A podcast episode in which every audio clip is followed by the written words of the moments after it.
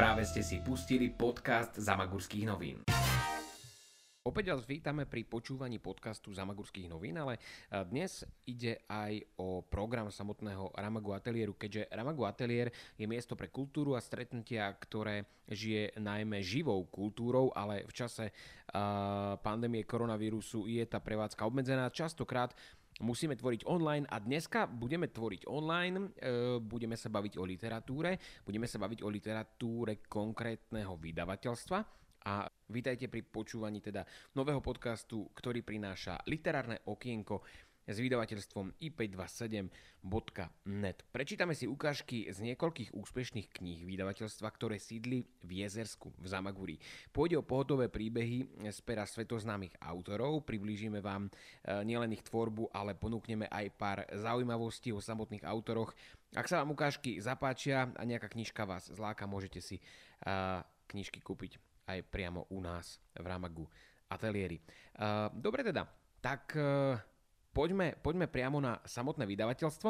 Aby tento podcast bol živý, tak eh, Máme odpovede samotného vydavateľa, je ním Martin Švikruha, ktorý toto eh, vydavateľstvo vedie, vlastní. A, a tak sa ho opýtame, nech nám vysvetlí, čo vlastne znamená ten názov vydavateľstvo i527.net. Ono je to uh, skrátka Mm, Izajáš 52.7 by to malo byť úplne správne, ale keďže sme nechceli dávať súradnice IZ 52 čerka 7, tak sme dali IP27 a je to citát z písma, ktorý znie, aké krásne sú nohy posla, ktorý ohlasuje dobrú správu alebo dobrú novinu. Tento podcast je zadarmo. Môžete ho však podporiť zaslaním SMS na číslo 8866 v tvare Ramagu. Cena jednej SMS sú 3 eurá. Ďakujeme vám za podporu. Vydavateľstvo ip27.net prináša svoje knižné tituly na regále kníh kupectiev, ktoré majú uh, vo svete literatúry naozaj svoj cvenk a myslím si, že si získava najmä čitateľky. Mýlim sa, to už nám povie Simonka Marevková, ktorá má čo to už prečítané z týchto kníh. Je to teda moja manželka, tiež členka Ramagu. Tak teda Simonka, čo ty a vydateľstvo ip27.net? Tak, ahojte všetci. Ja musím povedať, že uh, ja som toto vydavateľstvo spoznala uh, kedy? Polovici minulého roku, myslím, sme sa zoznámili s Martinom. Oni prišli do Ramagu spolu s manželkou a jeho deťmi a sme vôbec nevedeli, že oni bývajú teda v Jezersku a že takéto vydavateľstvo tu nasídli. Však? Myslím, že to ešte bolo skôr. To, to, bolo, to bolo asi na prelome roku 2019-2020, tak to nejako by som mm-hmm. to mhm. povedal. Alebo možno, možno... Áno, áno, máš pravdu, lebo ja si to milím s tým, že od polovice roku 2020 ja mu trošku pomáham. Áno, a s čím pomáhaš, čo robíš a aký máš vzťah ty k tomuto vydavateľstvu? No ja mám, musím povedať, veľmi vrúcný vzťah, lebo akože Uh, je mi ľúto, že som toto vydavateľstvo nepoznala skôr, pretože tie knihy sú naozaj perfektné. Uh, teda dostala som, si, som sa k tým knihám teda cez, cez Martina, uh, majiteľa teda tohto vydavateľstva. A musím povedať, že som zatiaľ stihla prečítať uh, koľko? Tri knihy Áno, teraz e, dočítavam tretiu, popri ostatných veciach, ktoré e, som musela čítať minulý rok. A sú to naozaj, uh, musím povedať, jedny z najlepších, ak nie najlepšie knihy, ktoré som prečítala. Takže toto vydavateľstvo ja odporúčam všetkým a najmä, najmä ženám, ktoré si chcú večer po práci oddychnúť, uvoľniť sa a prečítať si krásne, romantické, putavé príbehy. Pekne si to povedala. Ešte sa e, k tomu vrátime, ale teraz po tvojom úvode sa môžeme teda opýtať a zistiť, aké nároky má na knihy samotný vydavateľ e, Martin Švíkruha. Pre mňa je knižka niečo, kde sa chodím, e, kde si chodím odpočinúť. E, definitívne Beletria je tak, taká, taká oblasťou. A chceli sme, aby naše knižky e, aby naše knižky, áno, aby z našich knižiek bolo v prvom rade cítiť nádej, aby z nich bolo cítiť eh, pohodu, odpočinok, inšpiráciu.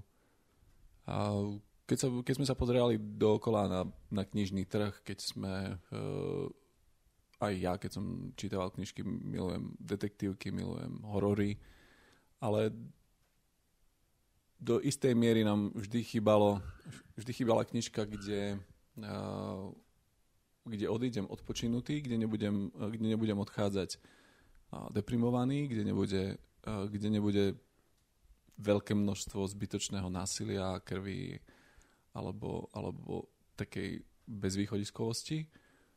Takže áno, chceli sme priniesť e, a vydávať knižky, ktoré budú mať túto hlavnú myšlienku. Pozrime sa na to, čo si čítala ty. Ešte čitateľov, čitateľom môžeme slúbiť, že o chvíľočku si pustíme tri ukážky uh, z týchto kníh, ktoré budete môcť počúvať. Uh, Simonka, ktoré knihy upútali najviac teba? Uh, spomínala si, že uh, si prečítala tri, prešlo ti rukami asi 50-60 kníh, vybrala si si tri knihy z nich. Poďme na to, čo sa ti páčilo. Um, tak ako prvú som si prečítala Večné puto od uh, Laury Franz. A z tých troch je, je to moja topka kniha, pretože to bolo, to bolo, to bolo naozaj krásny, krásny pútavý príbeh. A neviem teda, že mám trošku povedať aj o tom príbehu.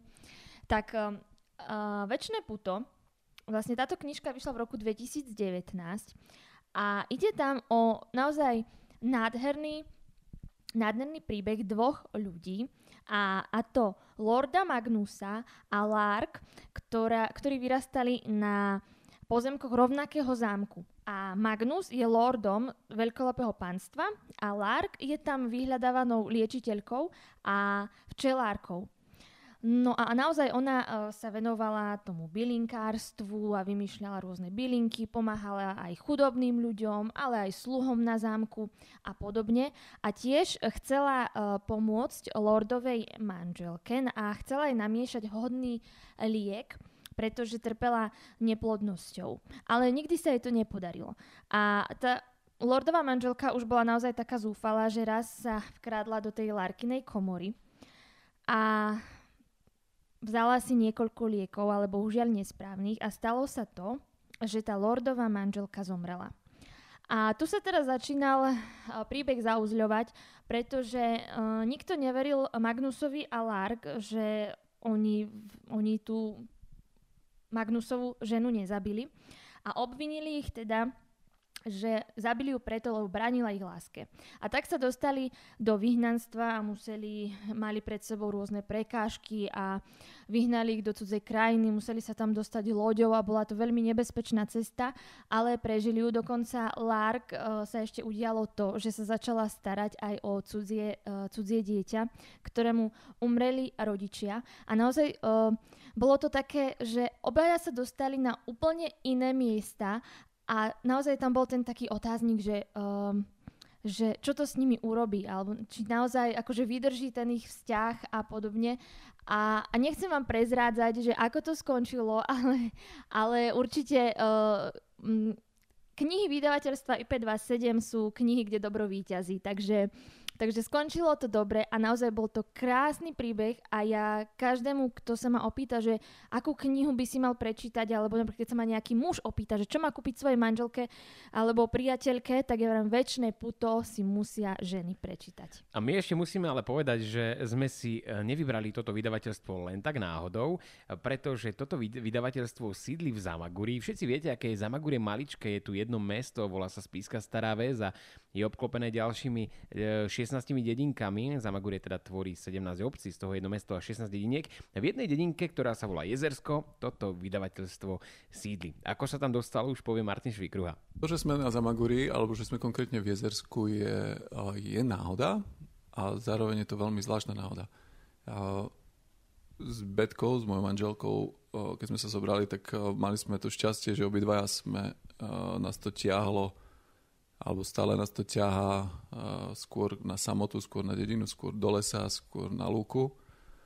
A to moje smerovanie, keď si, keď si uvedomím, je osobne naozaj Košice, kvázi slovenské malé, veľkomesto, potom Poprad mesto, potom Podolinec, kde som sa oženil a potom Jezersko, tak už ja už viem, že nakoniec už bude len uh, úplná čistá samota na konci sveta.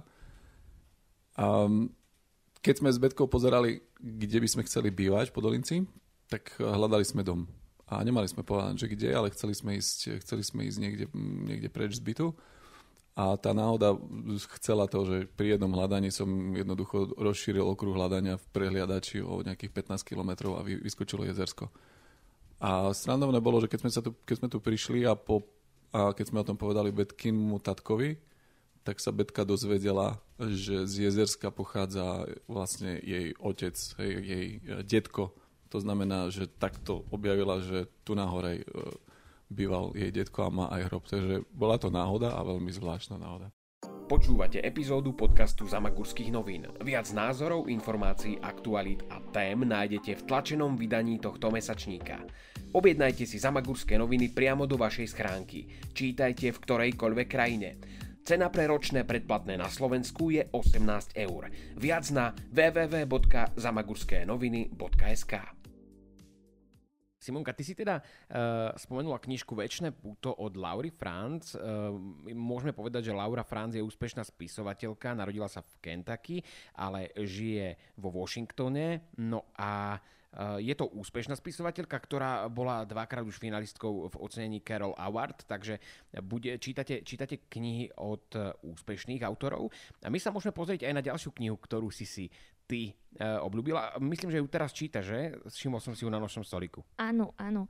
Uh, ja ešte, ešte sa vrátim uh, k spisovateľke uh, Laure Franz. Uh, musím povedať teraz, že vyšla nová kniha, úplná novinka vo vydavateľstve IP27 a je to tiež od tejto, tejto spisovateľky. Kniha sa volá Neobyčajná žena a určite keď si dočítam túto knihu, o ktorej teraz budem rozprávať, tak siahnem po neobyčajnej žene, pretože uh, sa mi veľmi páči, ako uh, Laura Francová píše. Takže, ale vráťme sa teraz uh, k ďalšej knihe. Áno, ja som si povedala, že uh, siahnem po, po knihe, ktorá vyšla v roku 2017 a kniha sa volá uh, Šľachtická rošáda a napísala ju Christy N. Hunterová. Uh, ešte nie som na konci, musím sa priznať, ale včera, včera som čítala asi do druhej v noci, pretože absolútne som sa nevedela od toho otrhnúť. Ale potom som sa rozhodla, že nebudem si namáhať v noci oči a dočítam to dnes. Ale musím vám povedať, že naozaj je to kniha, od ktorej sa tiež ťažko odlepiť, lebo, lebo každá kapitola ma nutila prečítať si ďalšiu a ďalšiu. A teda, tak v skratke, o čom je tá kniha? Uh, Šľachtická rošáda uh, je príbehom, ktorý sa odohráva v prvej polovici 19. storočia a v tomto príbehu, celý tento príbeh sa točí okolo hrdinky Lady Mirandy a uh, hrdinu, hrdinom v prestrojení je vojvoda z Marshingtonu. Uh, Lady Miranda um, sa trošku trápi, pretože v očiach verejnosti uh, je stará dievka a to má len 20 rokov.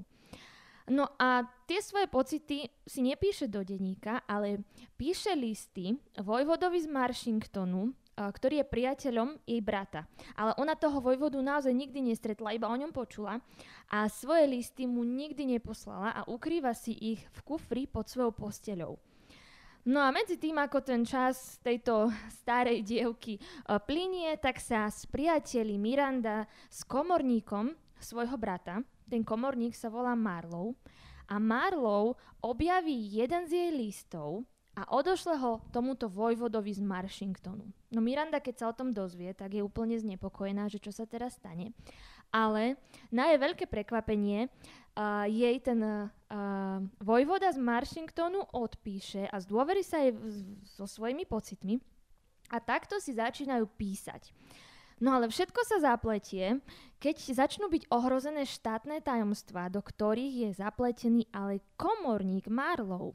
A Miranda sa dozvedá zaujímavé okolnosti. A ďalej vám už nepoviem, pretože niečo ešte viem, ale nie som úplne na konci, takže sama som zvedavá, ako to skončí. Ale naozaj, tiež je to písané takým štýlom, že, že naozaj je to veľmi pútavé, zaujímavé a hlavne nie, je to, nie, je to žiadne, ži, nie sú to žiadne krváky, alebo ako by som to povedala, je to naozaj príjemné čítanie, ktoré vás nutí neprestať a naozaj dočítať do, do konca. A ja zatiaľ, čo som prečítala do konca, tak som zavrela knihu a mala som pocit, že som sa zamilovala do môjho muža na ďalší krát. Tak len ďalej čítaj takéto knižky.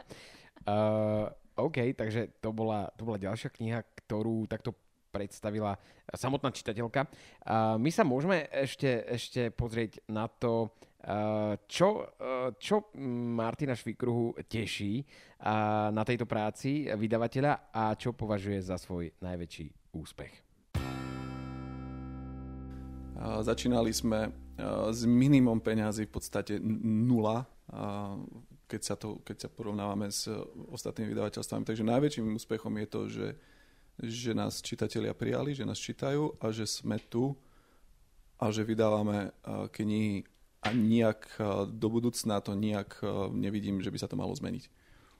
Takže rastieme a, a môžeme vydávať, čo nás baví. To je pre mňa najväčším vydavateľským úspechom. Priniesli sme zo pár autorov na Slovensku, ktorých, ktorých si čitatelia obľúbili obzvlášť. A najmä, najmä sú to čitateľky, ktoré sa našli v historických románoch Julie Klasenovej alebo Laurie Franz. Takže konkrétne sú to asi tieto dve autorky. Ja si myslím, že je čas na to, aby sme si prečítali ukážku. Uh, vybrali sme tri tituly, všetky sú z roku 2020, takže ide o nové knihy a tou prvou, z ktorej si trošku prečítame, uh, bude knižka Pieseň bez nôd od uh, autorky, ako sa volá autorka? Rosen M. Whiteová. Dúfam, uh, že som to dobre prečítala. Dúfam, že áno. Uh, o autorke uh, Whiteovej, uh, o autorke Rozán Whiteovej môžeme povedať, že je to mladá autorka, má len 38 rokov a už v tomto veku so svojimi uh, knihami dosahuje veľmi, veľmi zaujímavé čísla a patrí k jedným z najpredávanejších autorov v Spojených štátoch. Takže uh, Simonka vám prečíta ukážku z knižky, ktorá sa volá Pieseň bez nôd. Londýn, Anglicko, 28. september 1914 Do jej tela sa vpíjala hmlá nad temžou a zároveň jej do duše prenikala hudba. Willa Forsythová sa oprela o špinavé tehly a nastavila tvár podvečernému oparu. Poboskal jej líca, chladil ju a premočil jej šaty. Nechala ho. Bola ochotná podstúpiť to. Z podchýleného okna nad ňou sa liala hudba. Tympany a kontrabas, violončelo a fagot. Klarinet, flauta, hoboj a husle. Oprela si hlavu o múr a zdvihla sa na špičky, ako by tak mohla lepšie počuť. Všetku energiu sústredila na čistý sopránový hlas. Violončelá nenastúpili na čas. Opäť. Zvyšné nástroje postupne tíchli a do toho sa ozval dirigentov nespokojný hlas. Niekedy si predstavovala, ako sedí medzi ostatnými huslistami. Teplo jej stúpa do líc, keď ju majstro karhá za chybu, ktorú spravila. Vymienia si veľa významné pohľady s ostatnými hudobníkmi. Nevedela, čo by tie pohľady znamenali. Kamarátstvo s inými hudobníkmi bolo zahalené rovnakým tajomstvom ako muž, s ktorým sa má stretnúť. Vytiahla lacné vreckové hodinky, ktoré vzala jednému chlípnemu opilcovi minulý rok. Má 10 minút, ale cesta na miesto stretnutia trvá 7. Dobre, radšej príde skôr, ako by ju tam mal pán V čakať. Priateľsky potľapkala chladné tehly za to, že ju opäť prichýlili a vyklzla z malého, zanedbaného výklenku, preskočila cez polorozpadnutý múrik a pustila sa po tmavej uličke. Keby bola Rosemary, tiene by ju vystrašili. Keby bola Elinor, siahla by si pod klobúk aby si skontrolovala vlasy navlhnuté hmlou. Keby bola Reta, zastavila by sa na mieste, kde sa ulička pretína s ulicou a zahľadela sa na posledný záblesk slnka, ktoré sa na jednu sekundu predralo hmlou, ožiarilo ju a potom sa opäť stratilo. No Willa nebola ako jej sestry. Na moment takmer zachytila melódiu, ktorá zaznela v tom slnečnom lúči. Takmer. Jednu chvíľu tam bola a potom už nie. bola na ňu príliš rýchla. Prsty ju svrbeli, chcela držať v ruke svoj sláčik. Tá prchavá melódia sa jej vyhýbala vždy, keď chytila husle. Za to dokáže zahrať huslový part z tej skúšky, ktorú práve počula. Priala si vypočuť tú skladbu do konca, ale musí jej stačiť aj ten kúsok. Po stretnutí s pánom V sa vráti do svojho bytu v Poplar, vezme si husle a pôjde do hostinca. U Poliho sa síce nestretávajú nadšenci vážnej hudby, ale domáci ju na tom ich maličkom pódiu privítajú vždy s potleskom a pokrikom. To jej stačí aj keď to vlastne nikdy nebolo dosť. Niekde po jej pravici zaplakalo dieťa a matka ho pohnala ďalej. Okolo prehrmotal taxík. Niekto zakašľal a iný zakričal. Po flámsky.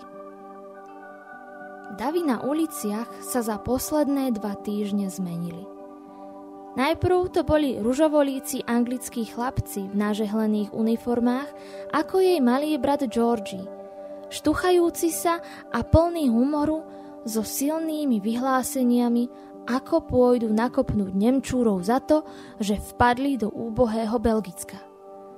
Potom odišli a nahradili ich utečenci z toho úbohého malého Belgicka. Ženy a deti – ktoré unikli len so šatami, ktoré mali na sebe. Muži, ktorí stáli s rukami vo vreckách alebo zamračene čítali noviny. Vila zabočila za roh a snažila sa zistiť, čo sú títo noví ľudia zač.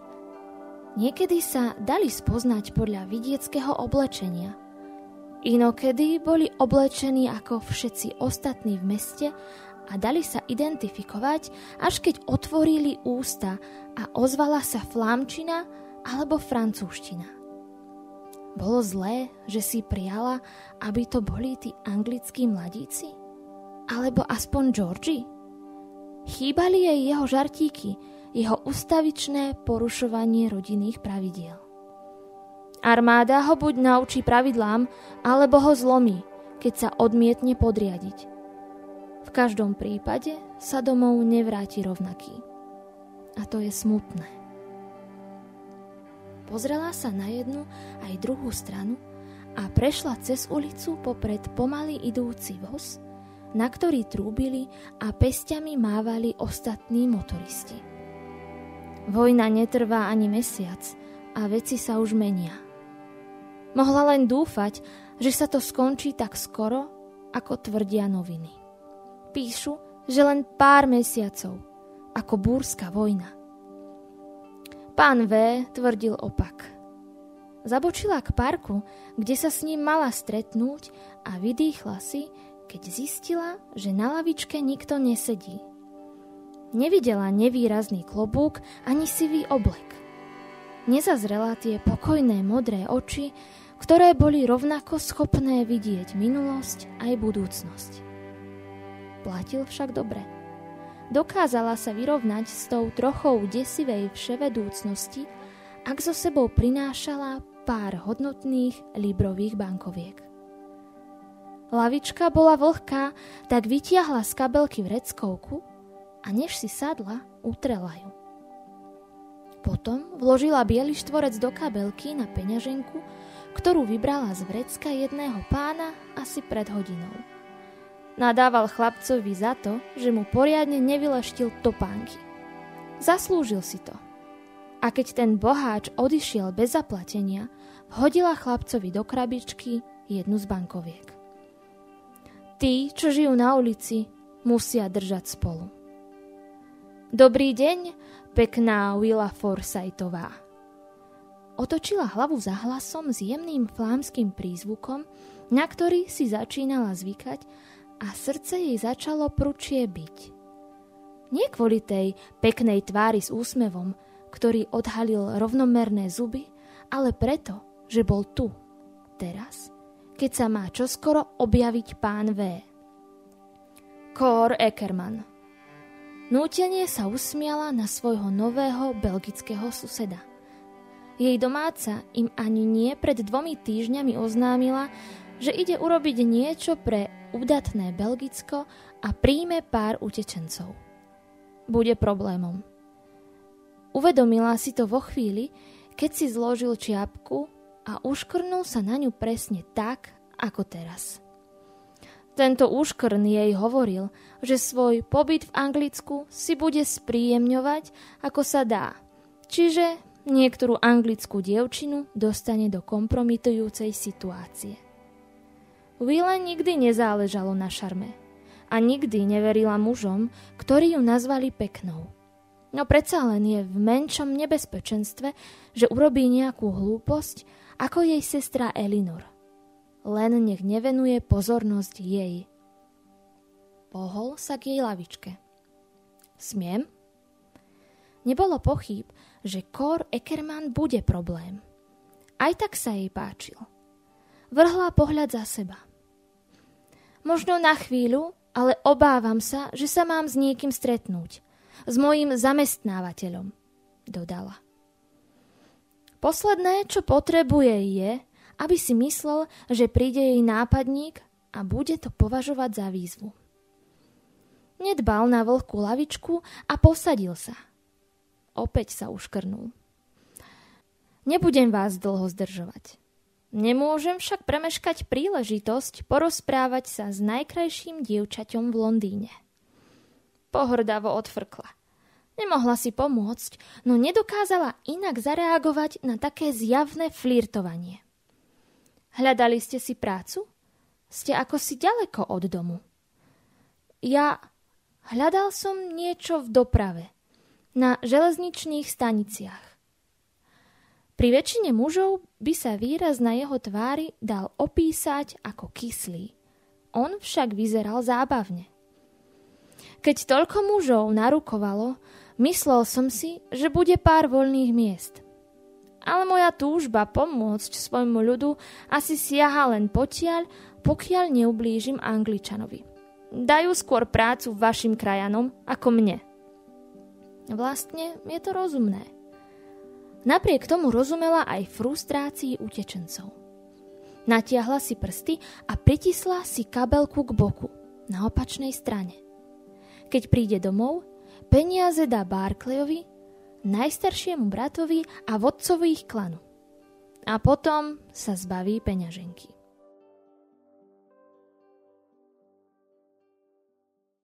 Tak to bola ukážka knižky Pieseň bez nôd. E, my môžeme možno povedať aj niečo o tých obaloch.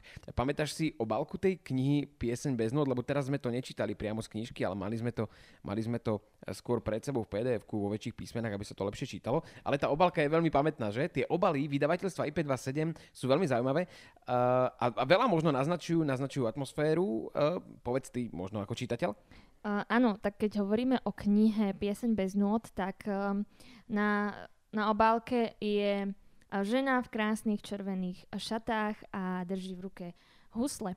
Ale ja mám takú, uh, takú peknú príhodu, vtipnú, pretože my keď sme teraz prerábali Ramagu, interiér, tak sme tam urobili takú knižnicu, kde máme všetky knihy od uh, vydavateľstva IP27, pretože si ich môžete zakúpiť aj u nás v Ramagu. A keď tak Zdenko na nich pozeral, tak vraví, prečo na každej knihe je žena? A ja vravím, že to si akože, akože nikdy som sa nad tým nezamyslela, ale naozaj na, na väčšine tých kníh je zobrazená uh, žena. Mne sa naozaj veľmi páčia uh, tie obálky týchto kníh, Uh, pretože ja, keď potom čítam tú knihu, tak uh, viem si napríklad tú hlavnú hrdinku predstaviť. Ako vždy som, si, vždy som si ju nejako predstavila, ale na základe toho, že ju teda vidím na tej obálke, tak uh, už, už, už mám takú tú lepšiu predstavivosť o tom. A viem si ju tak lepšie vybaviť. Takže napríklad ja, ja, si, ja si to takto beriem, hej, tie uh, obálky. Ale napríklad Zdenko bol z toho taký, že, že prečo tam nie je muž? Ale našla som jednu uh, knihu, kde bol aj muž a myslím, že sa to, áno, Studený výstrel sa volá tá kniha. Takže uh, nie sú tam len ženy, ale aj muži. ale väčšinou naozaj ženy. Ja musím povedať, že Uh, ja som zase skôr na obálky, ktoré sú minimalistickejšie, ale tieto obálky, ktoré sú na knihách uh, vydavateľstva IP27, ako hovorí Simonka, uh, tak trošku ponúknú mm, istú, istú, istý, ako by som to povedal, uh, istý prúd, akým sa môže odvíjať fantázia. Niekomu to môže pomôcť, niekto to možno nechce, ale každopádne tie obálky uh, sú esteticky, uh, pozostávajú z fotografií a, a z takých, uh, z takých um, vizuálov, ktoré navodzujú atmosféru, atmosféru tej knihy a myslím si, že marketingovo je to veľmi zaujímavá vec. A i keď mňa skôr, ako som povedal, lákajú minimalistickejšie obálky, Každopádne sú knižky, na ktoré sa určite chystám a uh, tu nám môžeme možno ešte povedať jednu dôležitú vec, že uh, nikdy nesúť knihu podľa obalu. Áno, presne tak. Dobre, uh, budeme si čítať ďalej. Čaká nás ďalšia ukážka. Uh, bude to ukážka uh, z knihy Čipkárka od autorky Laury Franz. To Eh, čo to o tejto autorke eh, tu dnes už zaznelo. Prezradím, že kniha Čipkárka mala veľký úspech aj na knižnom trhu na Slovensku. Takže prečítame si ukážku z knihy Čipkárka.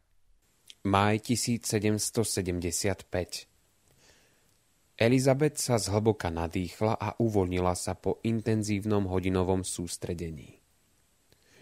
Vystrela sa pretože ju tlačil pevne zatiahnutý korzet a bolesť chrbta a ramien ustúpila. V lone jej v zástere ležal okrúhly vankúš s novou čipkou, ktorú práve vyrábala. Bola jemná a biela ako snehová vločka. Jej zložitý vzor spletala z dovezeného bavlneného vlákna a už mala hotové takmer 2 metre. Bielu čipku mala radšej ako čiernu. Každý skúsený čipkár by povedal, že práca s bielou niťou je milšia. Zdvihla zrak a zahľadila sa cez moderné anglické okno na žiarivo zelený svet za ním, hyriaci farbami rozkvetu. Jej obľúbené svetlo-žlté rúže a ružovkasté pivónie tancovali vo vetre, čo zavíjal na rohu ich mestského domu. Konečne prichádzalo leto. Už bol takmer jún a blížil sa jej svadobný deň. O la la, čo tu máme? Spoza rohu spálne k nej doľahol vysoký melodický hlas. Snáď si len nevesta nevyrába vlastnú čipku. Nie, Izabu, na to by som nemala trpezlivosť a už vôbec nie na celé svadobné šaty. Merci. Slúžka obišla postieľ s baldachínom najrýchlejšie, ako jej to podbrušník dovoľoval, držiac v ruke pár pletených pančúch. Pracovali ste takmer celé dopoludne a popri tom ste určite zabudli na čaj s grovkou. Lady Charlotte chce s vami prebrať váš zásnubný bál. Vraj naň príde aj Lord Amberley s manželkou. Keď Elizabeth počula, ako slúžka používa tie honosné tituly, pousmiala sa. Isabel vyrastala ako prostá ugenotka a šľachta ju udivovala rovnako ako v deň, keď po prvýkrát vystúpila na breh Virgínie. Elizabeth odložila vankúš s čipkou a sledovala, ako z veľkého šatníka vyťahuje dvoje čajových šiat. Máte náladu, máte náladu na modré? Alebo žlté? Žlté, odvetila. Lady Charlotte mala žltú najradšej a Elizabeth ju chcela potešiť najviac, ako to bolo možné. Okrem toho ju v guvernérovom paláci čakal prekrásny čajový stolík, ktorý by mohol konkurovať aj britskému kráľovi. Elizabeth sa pozrela na hodinky, ktoré mala pripnuté na životiku a vstala zo stoličky, aby ju Isabu mohla prezliecť. Dnes je tak krásne, že si možno grovka bude chcieť odpočinúť v záhrade. Myslíš, že so sebou vezme aj dievčatá? Dúfam. Čerstvý vzduch a pohyb im prospeje. Hoci otec ich v poslednom čase vôbec nepúšťa von. Isabo sa na ňu rozhorčene pozrela. Pre istotu, veď viete. Elizabeth sa usilovala nemyslieť na to. Lady Charlotte vraví, že slnko by mohlo uškodiť ich pleti. A má pravdu. Len sa na mňa pozri. Na nose a lícnych kostiach mala síce jemné, no bádateľné pehy, ktoré jej pleti dodávali matný výraz. Nedokázala ich zakryť ani hrubou vrstvou púdru. Mohla si za to sama, pretože zase pracovala vonku v obľúbenom kúte záhrady bez klobúka.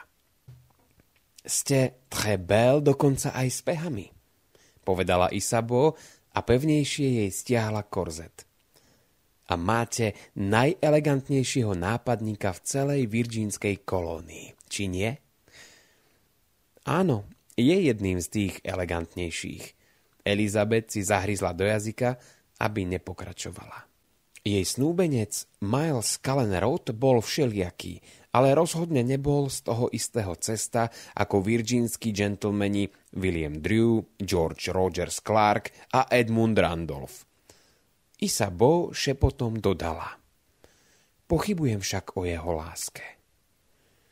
Elizabeth pohľadom zaletela k pootvoreným dverám spálne. Papa jej vravieval, že príliš dovoluje slúžkam vyjadrovať svoje názory. Pravdou však bolo, že ich priamosť mala radšej než povrchnú zdržanlivosť, s ktorou sa stretávala v salónoch. Manželstvo je obchodná záležitosť. To tvrdí váš otec, odvetila Isabou zamračene. Ja som romantička. Ľudia sa predsa berú z lásky, či nie? Vo Francúzsku to tak funguje? Oui, oui, povedala slúžka. Isabo bola len slúžkou ale jej otec nerozhodoval o každom jej kroku. Elizabeth nikdy nebola v jej situácii a preto len matne tušila, ako asi uvažuje. A čo ona, kým bola Elizabeth N. Launsonová? Odraz v zrkadle jej na to neodpovedal. Čo sa o nej raz bude písať v zaprášených historických knihách?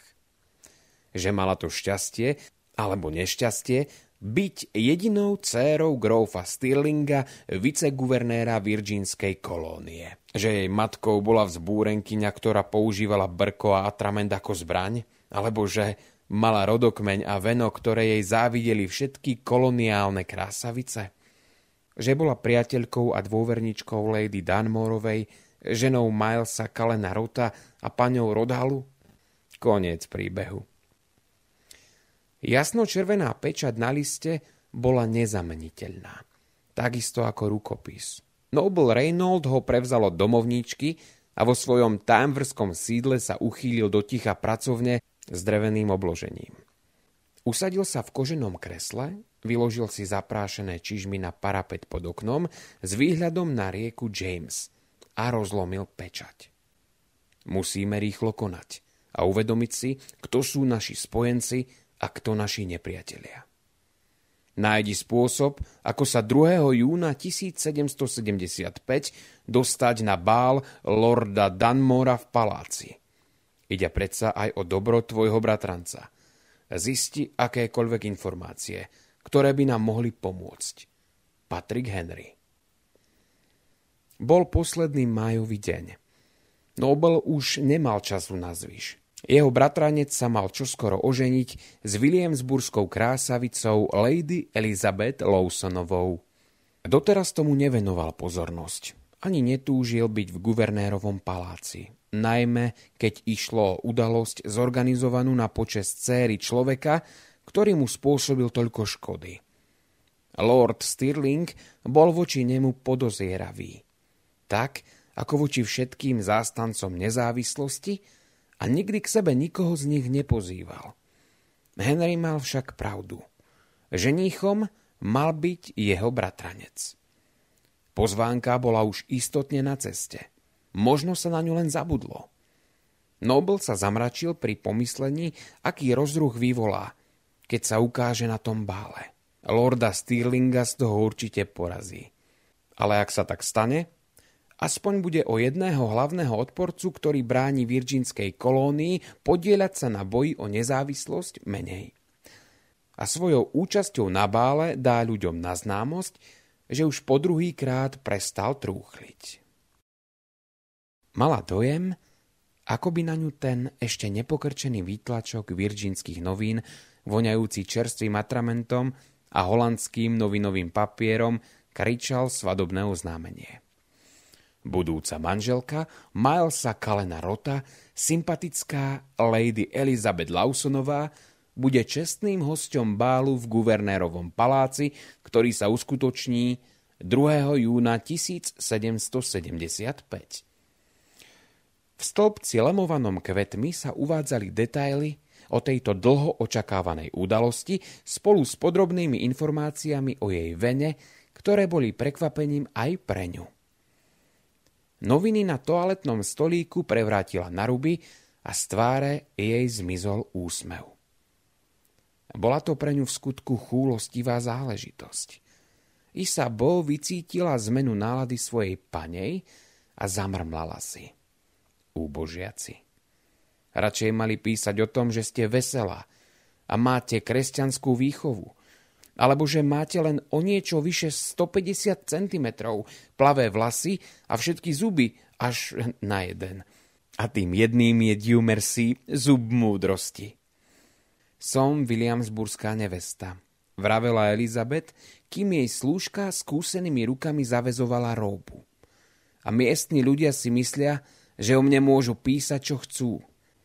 Veď som sa tu narodila, tu som vyrastala, tu ma odchovali, vy im to chvastúnstvo nevyčítate? Isa Bo sa na ňu skúmavo zahľadela.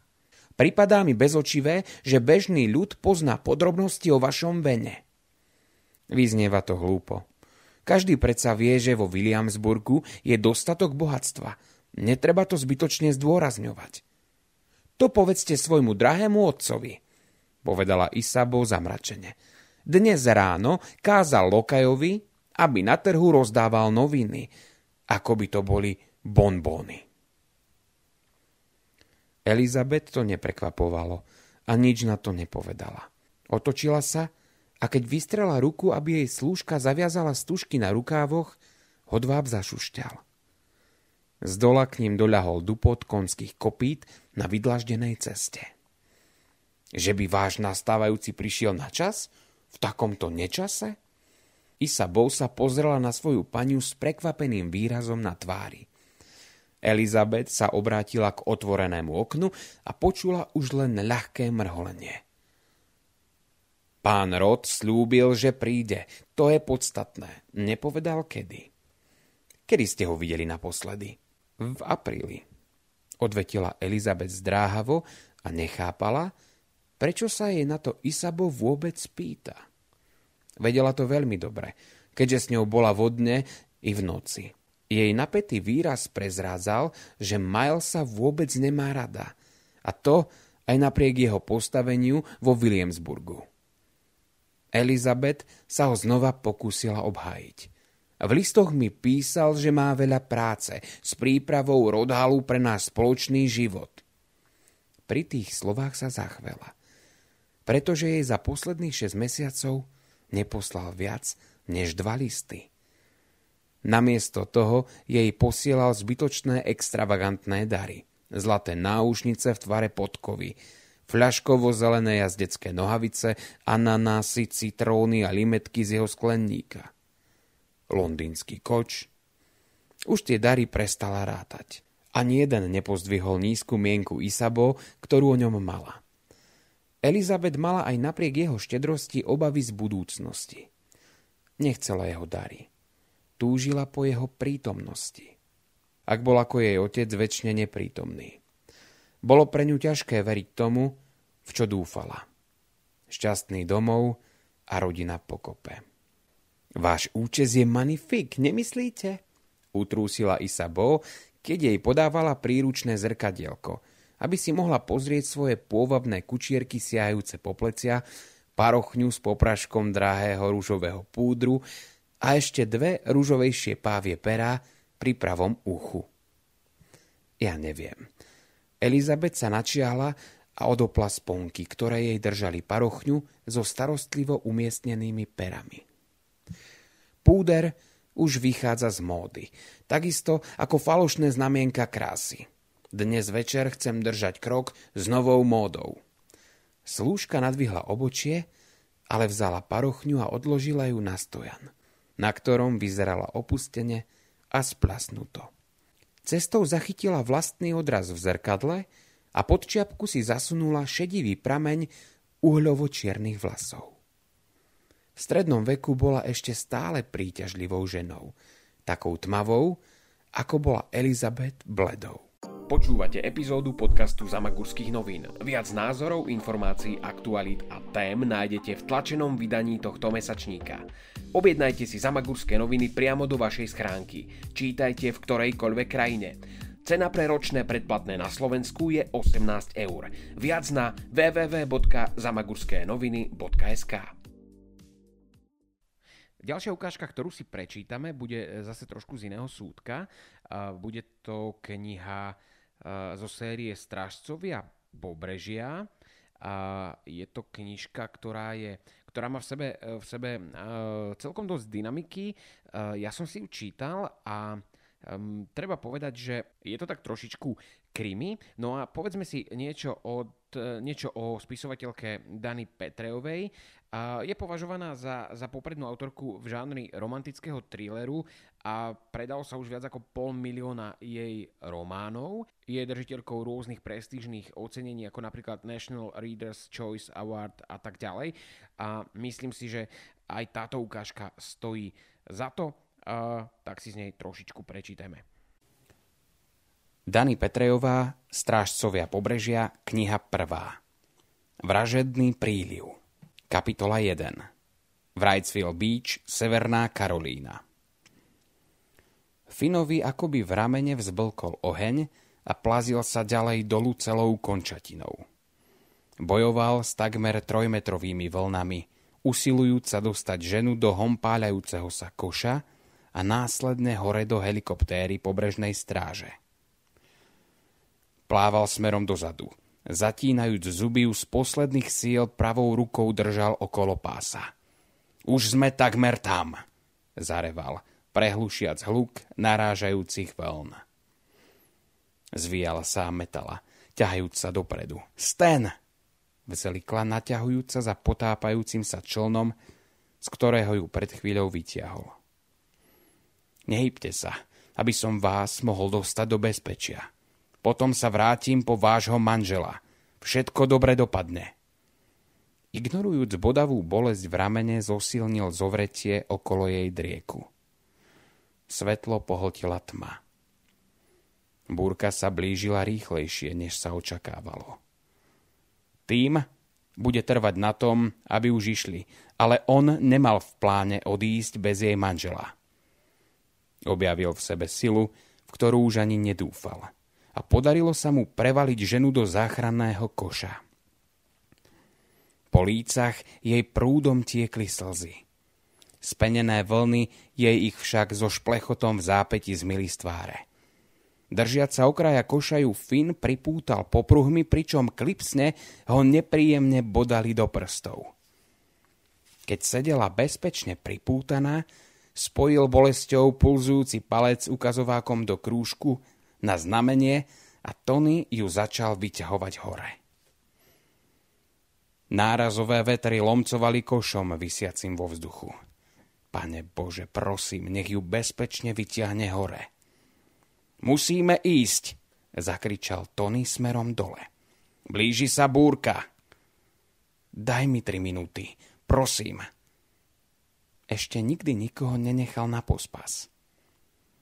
Vyťahujúc kôž na palubu, Tony zakričal na pilota a potom opäť obrátil pohľad k Finovi. Musíš to dať za dve. Finn vyštartoval k potápajúcemu sa člnu, zatiaľ čo Tony posielal záchranný kôž naspäť dolu. Nedostatočné Finové zábery pod vodou vynahrádzal vietor, fúkajúci v smere jeho cieľa. Ešte jedného, Bože, modlil sa v duchu. Dovol mi zachrániť ešte jedného. Zahmlil sa mu zrak a nič nevidel. Pravé rameno odmietlo poslušnosť a nedokázal ním otočiť. Vary sa mu v ramene poškodila rotárová manžeta. Čas sa krátil. Začal zaberať iba ľavou rukou, no sotva sa hýbal vpred. Muž, podľa slov jeho manželky, uviazol v podpalubí. Ľavú nohu mal zlomenú a zavalili ho úlomky zo zničeného člna. Jeho žena sa ho snažila odtiaľ dostať, ale nevládala ho vytiahnuť. Ľavá strana lode sa po šľahnutí ďalšej vlny takmer úplne ponorila pod hladinu. Musel plávať ešte rýchlejšie, silnejšie zaberať, nevšímať si tú bolesť. Svišťanie rotujúcich čepelí vrtulníka vo vzduchu nebolo takmer počuť. Prehlušoval ho rozbúrený oceán. Helikoptéra vzlietla vyššie ponad burácajúce vlny a vysiaci kôž sa hojdal nad nepokojnou hladinou mora. Vyvalila sa na ňo prudká vlna a stiahla ho pod hladinu. Len čo sa dostal nad vodu a nadýchol sa, zavalila ho ďalšia. Keď sa opäť vynoril, pred jeho očami sa čln vzdialený iba pár metrov od neho potopil. Prenikavý výkrik manželky, čo stratila manžela, sa rozľahol ponad neúprosné burácajúce more. Tony zdvihol kôž hore a poslal mu dole lano. Nie! Zreval Finn a neveriacky potriasol hlavou. Nikdy predtým nikoho nenechal umrieť. Nie je čas, trval na svojom Tony. Alebo chceš, aby sme tu všetci pomreli? Ako by sa v ňom niečo zlomilo. Zapol si popruhy a vzniesol sa nad rozbúrené more. Kapitola 2. Roli. Severná Karolína. Gabi Roliová prechádzala autom cez takmer vyľudnené cesty v centre mesta. Banket spojený s udeľovaním novinárskych ocenení podľa slov jej šéfa zaznamenal pre denník Rolly Gazet úspech. Nedal sa však porovnať s novinárskymi galavečierkami, ktoré navštevovala predtým, než jej Asim Noren zničil kariéru v medzinárodnej žurnalistike a takmer ju pripravil o život. Uprela pohľad na trblietavé mesačné svetlo, ožiarujúce trofej z nepravého kryštálu. Získala ju za novinárskú prácu za reportáž, v ktorej odhalila drogového baróna Javiera Fuentesa. Pri spomienke na posledné stretnutie s ním ju striaslo. Nezabudla, ako sa do nej vpíjali tie jeho tmavé oči. Od ľaku podskočila, keď jej zrazu zazvonil telefón. Bluetooth jej signalizoval, že volá Noah. Uľahčene si vydýchla a prijala hovor. Čauko, bráško. Ahoj, malička. Pozrela na hodiny. 23.03. Voláš neskôr ako zvyčajne. Stalo sa niečo? Pri jeho druhu práce si človek nikdy nemohol byť ničím istý. Nič sa nestalo, len som ťa chcel skontrolovať. Od Fuentesovho zatknutia a skonfiškovania kokainu v hodnote niekoľkých miliónov dolárov sa ochranárska stránka osobnosti jej brata ešte zvýraznila. Ako sa má mama? Dobre. Občas sa cíti trochu osamelo, ale väčšinu času má čo robiť s deťmi. Ich sestra Kenzie mala syna Owena a dceru Fionu. Tí im do života priniesli veľa radosti. Najmä potom, ako sa po náhlej smrti Gabinho, Nouho a Kenzinho otca, tri mesiace na to narodil Owen – Fiona volala deda lásky plne. Popy. Spomalila, aby sa uistila, či môže zabočiť doprava. Strieborné auto za ňou zatrubilo. Si v aute? Počul som trúbenie, spýtal sa Noa. Hej, akurát idem domov z udeľovania cien, vysvetlila mu, odbočujúc doprava. Predbehol ju strieborný sedán a zmizol v tme. Ako to šlo? Zaujímal sa Noa. V pohode, čo máš nové ty? Zastavila pred semaforom. Červené svetlo sa jej odrážalo na prednom skle a vrhalo na prístrojovú dosku tieň v tvare obráteného písmena L. Práve dokončujem nejaké papiere. Zajtra sa začínajú hry. Každoročne sa konali hry, v ktorých si vyšetrovací tím pobrežnej hliadky meral svoje sily a vytrvalosť s týmom NCIS z vojenského kempu Camp Lažán. Išlo hlavne o zábavu. Dáte im na frak? Keď mu položila tú otázku, odrazu ju prepadol zvláštny nepokoj. prečo ešte stále nenaskočila zelená. Obzerala sa dookola a vôbec nevnímala, čo jej Noa odpovedal.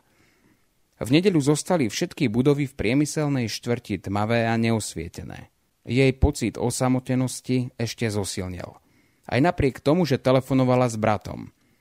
Klopkajúci dvojcentimetrovým opätkom rátala sekundy, počas ktorých okolo neprešlo ani jedno auto. No na semafore stále svietila červená. Gap, deje sa niečo? Ale nič, prepáč. Len čakám, kedy naskočí zelená. A tiež na to, kedy z nej vyprchá ten pocit stiesnenosti. Necítila sa tak od tej udalosti v Južnom Sudáne. A zozadu sa ozval prenikavý rachod motorky.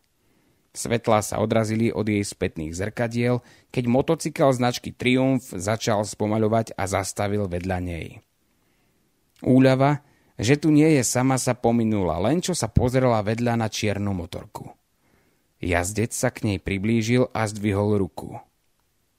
Naozaj v nej mal... Vystrelil a ona sa len zázrakom stihla hodiť na miesto spolujazca a vyhnúť sa strele, ktorá jej rozbila okno. Gabi! Skríkol Noah. Zohla sa čo najnižšie a rukami si chránila hlavu pred sprškou rozbitého skla. Modliať sa o svoj život vytiahla sa von cez dvere spolujazca. Rukami i kolenami narazila na tvrdý chodník. Snažila sa plaziť smerom k uličke, no trhlo ju späť. Keď sa otočila, srdce jej splašene bylo. Zistila, že lem šiat sa jej zacvikol do dverí. Rýchlým škobnutím látky posiatej flitrami sa vyslobodila. Geby! Začula, ako Noah kričí. Nemohla si však dovoliť vyzradiť svoju pozíciu, tak zostala ticho. Po chrbte sa jej lial pot. Na chodníku začula ťažké kroky. Išiel si po ňu. Zhlboka sa poriadne nadýchla, odkopla topánky z nôh Rýchlo sa pomodlila a vyštartovala guličke. Znovu sa ozvali výstrely. Jedna guľka trafila kontajner na odpadky naľavo od nej. Schovala sa zaň. Srdce jej búšilo o 106. Ruky mala od chodníka do krvi doškriabané. Ignorujúc tú bolesť sa skrčila do klopka a modlila sa. Kroky sa približovali. V očiach ju zaštípali slzy. S ďalším hlbokým nádychom sa rozbehla k inému smetiaku. Guľka presvišťala okolo nej a s ostrým zaškrípaním sa odrazila od kontajnera. Oprela sa chrbtom o studený kov. Vo vzduchu sa niesol nepríjemný zápach odpadkov. Na jazyku cítila ich nepríjemnú pachuť. Premáhajúc sa zdržala dáviaci reflex a skúmala uličku, kadiaľ by mohla újsť. Na jej konci zbadala temné svetlo. Tak, máme za sebou čítanie z troch kníh vydavateľstva IP27 a uh, uvedomujem si, že možno nie každý si vie predstaviť, ako taká kniha od uh, samotného autora putuje až na naše police a preto sme sa na to opýtali uh, samotného vydavateľa. Najprv človek vyberie knižku. U nás tú úlohu plnia, plní jeden, dva ľudia, ktorí vyberieme, ktorú knižku chceme vydať. Potom následne potom následne sa musia vybaviť, vybaviť práva u majiteľa práv, tak ako je to u filmu, tak ako to je u divadelných hier alebo u, u iných umeleckých diel. A ak sa to vybaví, ak sa rozhodneme teda, že do toho ideme, keď si prečítame recenzie, prečítame si knihu, tak e, nasleduje preklad, knižka sa zadá do prekladu, nasleduje po preklade, nasledujú korektúry, prejde to niekoľkými e, úrovňami korektúr, kde sa vychytávajú tie hlavné chyby, štilizácia, potom sa vychytávajú na záverečné nejaké drobnosti, ktoré ujdu oku. Následne to ide do grafického štúdia, kde sa to spracuje na sádže, pripraví sa obálka a potom to smeruje do tlačiarne, ktorú, si, ktorú máme partnerskú nejakú tlačiareň, každé vydavateľstvo má buď tlačí väčšinou u jedného, alebo, alebo si vyberá tlačiareň to neviem, my máme stáleho partnera. A následne knižka z tlačiarne putuje k distribúterovi kníh, ktorý ju rozdistribuje do, do obchodov a končí na poličkách obchodov a veríme, že potom v poličkách čitateľa. Máme za sebou uh, trošku oboznámenie sa s vydavateľstvom IP27. Máme za sebou takéto literárne okienko a dúfam, že, dúfam, že čítate a že knižky sú súčasťou aj, aj vašich, vašich políc a vašich večerov, a pretože kniha poskytuje večer také útočiš, útočisko našej fantázii a musím sa priznať, že ja už tento mesiac mám rozčítanú tretiu knižku. A boli to predtým dve knižky z oblasti teda literatúry faktu, ale teraz zase čítam rúskú klasiku, veľmi sa z toho teším a baví ma to. A e, od vydavateľstva uh, ip27.net si chcem prečítať uh, knižku, ktorá vyšla nie tak dávno a volá sa Ako som sa stala pani, ako som sa stala pani Levisovou. Uh, Simonka, čo si chceš prečítať ty najbližšie od vydavateľstva IP27 a s čím sa teda rozlúčime?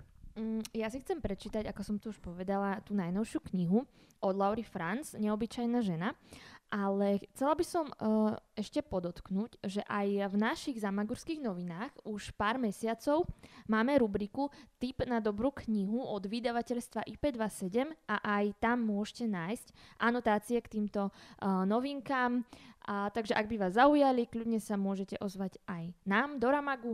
My tieto knihy máme tiež a môžete sa k ním e, relatívne rýchlo dostať aj u nás. Áno, a keď sa opäť otvoria brány kultúre e, a budeme môcť už normálne fungovať a môcť robiť podujatia pre divákov priamo v Ramagu ateliéri, tak si môžete pokojne tieto knižky vziať do ruky, pozrieť sa na ne, pretože všetky sú u nás na polici a môžete si ich priamo v Ramagu ateliéri kúpiť. Takže e, to, o čom rozprávame, máme aj ohmatané, máme aj trošku spoznané a verím, že e, sa to bude páčiť aj vám.